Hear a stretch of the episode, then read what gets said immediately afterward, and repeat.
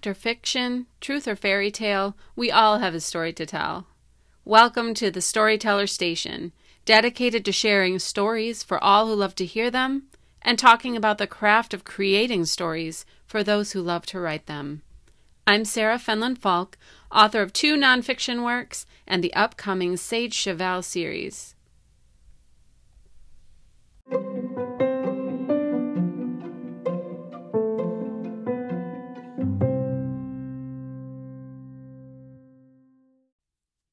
Welcome back to the Storyteller Station. I hope it's a beautiful day in your neighborhood.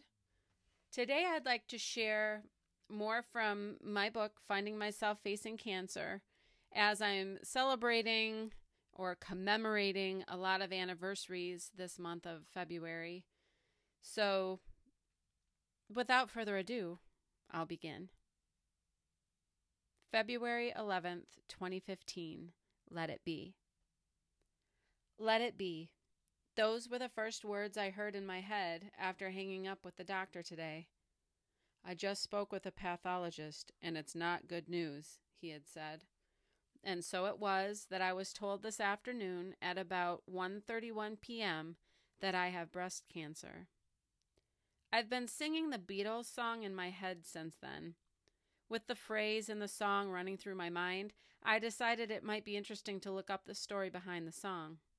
Apparently, Paul McCartney was going through an anxious time in his life. One night he had a dream in which his mother, Mary, appeared to him to help calm him. She had died 10 years earlier of cancer. Let it be were her words of comfort. Let it be, in the first half of the song, means to relax, let go, don't worry about your troubles, accept the bad things that happen. I'm still in shock and not so sure I can simply relax right now. I know there's much more information that needs to be gathered. We don't know the type or the stage of the cancer. We hope to learn more very soon so we can ben- begin to make decisions for care and treatment. Even after reading the story behind the Beatles song, I still wondered why I had the phrase let it be on my mind. I tried to think of anywhere else I may have heard that phrase and came up with the following scripture. The angel answered and said to her, The Holy Spirit will come upon you, and the power of the Most High will overshadow you, and for that reason the Holy Child shall be called the Son of God. And behold, even your relative Elizabeth has also conceived a son in her old age and she who was called barren is now in her sixth month. For nothing will be impossible with God. And Mary said, Behold, I am the servant of the Lord. Let it be done to me according to your word. And the angel departed from her. Luke 1 35 through 38. Mary, in faith, declared to the angel Gabriel, let it be done to me according to your word. She was a willing servant of God. Bearing another baby boy would be a welcome and joyous task compared to what lies before me.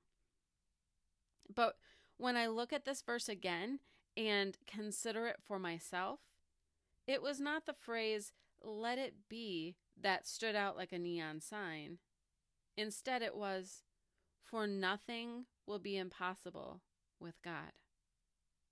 That was what I needed to hear. Yes, let it be. Remain calm. Don't be anxious. But even more so, at this moment, nothing will be impossible with God. I keep reminding myself of this truth as I consider my four small children, my husband, my house, my two jobs. It seems overwhelming in and of itself, but to add cancer to that mix feels impossible.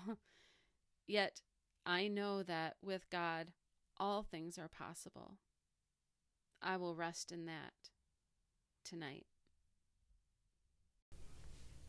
Thank you so much for listening as I share some of these anniversaries and share some of the struggles and victories of cancer diagnosis and treatment and beyond. And I just hope that you'll continue to listen as there will be more than just breast cancer stories on this station, I promise. Um, and if you'd like to leave a message or if you'd like to reach out, please feel free to contact me on Facebook at Sarah Fenlon Falk or on my website, sarahfenlonfalk.com.